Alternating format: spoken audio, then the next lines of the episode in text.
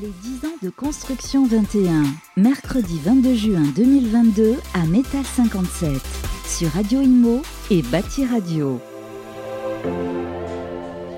Et bonjour de retour euh, sur Radio Imo et, et Bâti Radio pour euh, les 10 ans de construction 21. Nous sommes donc à Boulogne, à Métal 57. Et je suis en présence de Xavier Davy, bonjour. Bonjour. Et Jérôme Denoual, bonjour. Bonjour. Alors, euh, Xavier euh, Davy, vous êtes chef de projet euh, innovation chez Aegis. Pouvez-vous nous, présenter brièvement Aegis en, en quelques mots euh Oui, alors Aegis, c'est un groupe d'ingénierie qui travaille sur tous les métiers de la, de la ville, des transports et de l'infrastructure. Et moi, je travaille plus précisément dans la branche bâtiment. D'accord. Et alors euh, vous, euh, Jérôme Denoual, vous êtes directeur de projet chez Anthracite Architecture. Pouvez-vous euh, nous présenter votre cabinet euh, brièvement? L'agence existe depuis une quinzaine d'années. On fait autant de logements que de bâtiments ERP. Et moi, je m'occupe principalement de logements, enfin de, de bâtiments ERP. D'accord. euh, à savoir lycée, collège et un peu d'universitaire. Et justement, nous allons euh, parler d'un lycée, hein, un projet euh, pour lequel je vous avais déjà interviewé, euh, je crois, Xavier, le lycée Bréquigny qui se situe à Rennes, en Bretagne. Alors, pouvez-vous nous, parler un petit peu de ce projet? Donc, vous avez réhabilité le lycée Bréquigny. Et c'est assez impressionnant. Hein. Alors, le, le lycée euh, de Bréquigny est issu d'un concours qu'a organisé la région Bretagne euh, sur euh, la base d'un marché global de performance. Oui. Donc, pour la région Bretagne, avec la Sambresse comme euh, AMO. Euh, ce marché global de performance est, regroupe trois entités le groupe Legendre en entreprise générale, Oui. le, bu- le bureau d'études EGIS en bureau d'études pluridisciplinaire et puis l'agence d'architecture Anthracite. D'accord.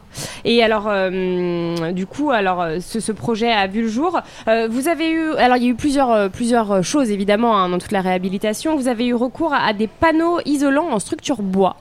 Oui. Euh, Est-ce que vous pouvez alors nous expliquer déjà euh, bah, le, le- le fonctionnement, comment ça marche, euh, et puis les avantages de ces panneaux Oui, bien sûr. Alors, le, le principe, c'est vraiment de recréer un- une nouvelle enveloppe, un nouveau manteau au bâtiment en rapportant des panneaux par l'extérieur. Donc, ces panneaux, effectivement, ils sont conçus en bois. Ça a plusieurs avantages. D'une part, ça va limiter fortement tout ce qui est pont thermique et donc on va améliorer la performance globale.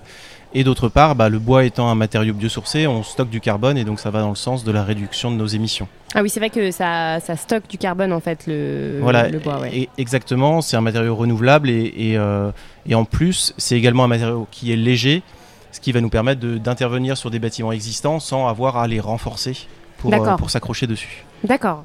Ok, donc euh, que des avantages en fait à utiliser. ouais. Pour ce qui est de la mise en œuvre, il y a également d'autres avantages. La, la- la mise en œuvre est faite en atelier, donc Ouais. euh, par euh, une entreprise spécifique.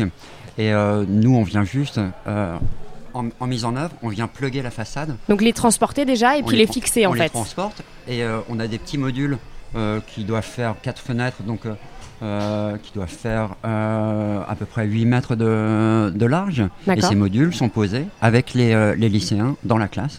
D'accord, c'est c'est facile à faire en fait au C'est final. très facile à pas faire. Ça ne génère pas beaucoup de bruit. Les travaux bruyants sont réalisés pendant l'été. Ouais. Donc la structure euh, qui permet de maintenir ces panneaux sont réalisés pendant l'été.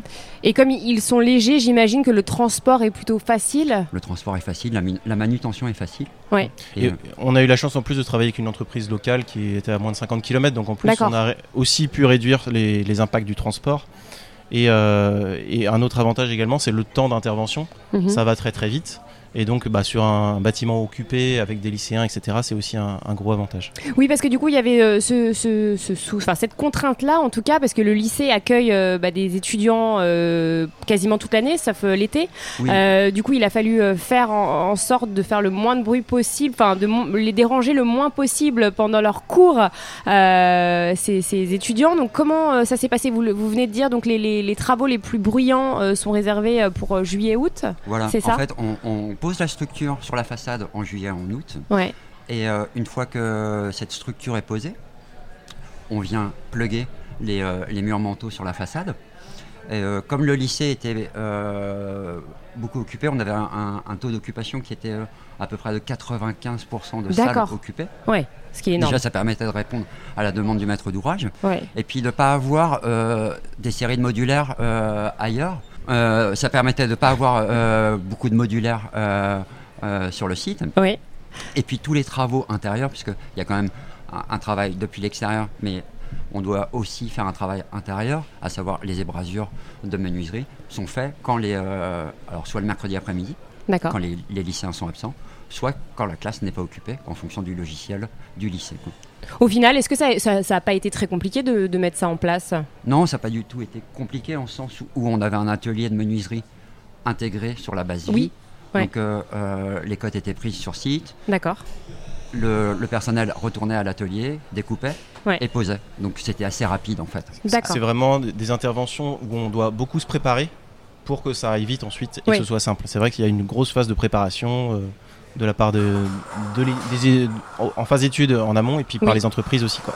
Oui, en fait, vous mettez tout en place, vous imaginez toutes les solutions euh, possibles euh, pour que ça aille vite. Pour que ça euh, déroule ensuite que ça après. aille le plus vite possible.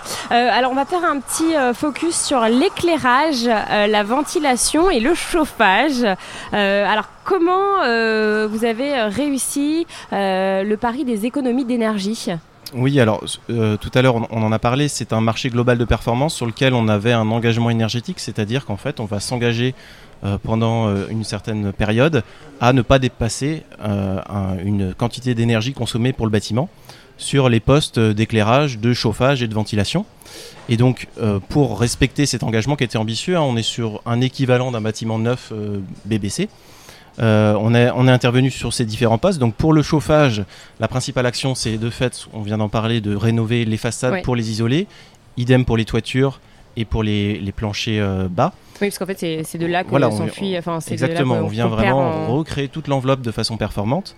Quand on vient faire ça, par contre, on vient aussi travailler l'étanchéité à l'air pour éviter tout ce qui est infiltration. D'accord. Et de fait, on doit alors mettre en place une ventilation dans le bâtiment, donc une VMC, Ouais. pour euh, garantir la qualité de l'air intérieur Ouais. et le renouvellement d'air. Donc euh, ça, c'est une autre partie des, des travaux qu'on a dû faire.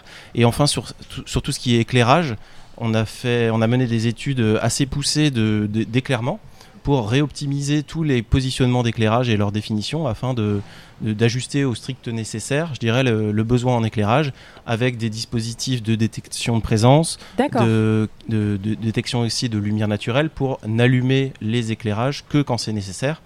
Pourquoi on, on a euh, vraiment euh, beaucoup euh, insisté là-dessus? C'est parce que quand on vient réduire fortement les besoins euh, pour le chauffage, et ben les autres postes de dépenses que sont euh, l'éclairage ou, la ou les, euh, les dépenses énergétiques pour faire tourner les ventilateurs, Mhm. etc., de, de, de renouvellement d'air deviennent importants. Et donc on doit également travailler sur ça en réduisant les consommations d'éclairage, etc. Et du coup, là, ces capteurs, par exemple, de présence, sont dans tout le bâtiment pour la lumière ou dans Alors, certaines salles non, non, dans, dans, dans toutes les toutes, classes. les classes. Et euh, en plus de ça, on a tout un dispositif de monitoring du bâtiment Ouais. qui nous permet à nous de savoir précisément quelles sont les quantités d'énergie consommées, euh, par quelle typologie, chauffage, éclairage, etc. Et à quelle période.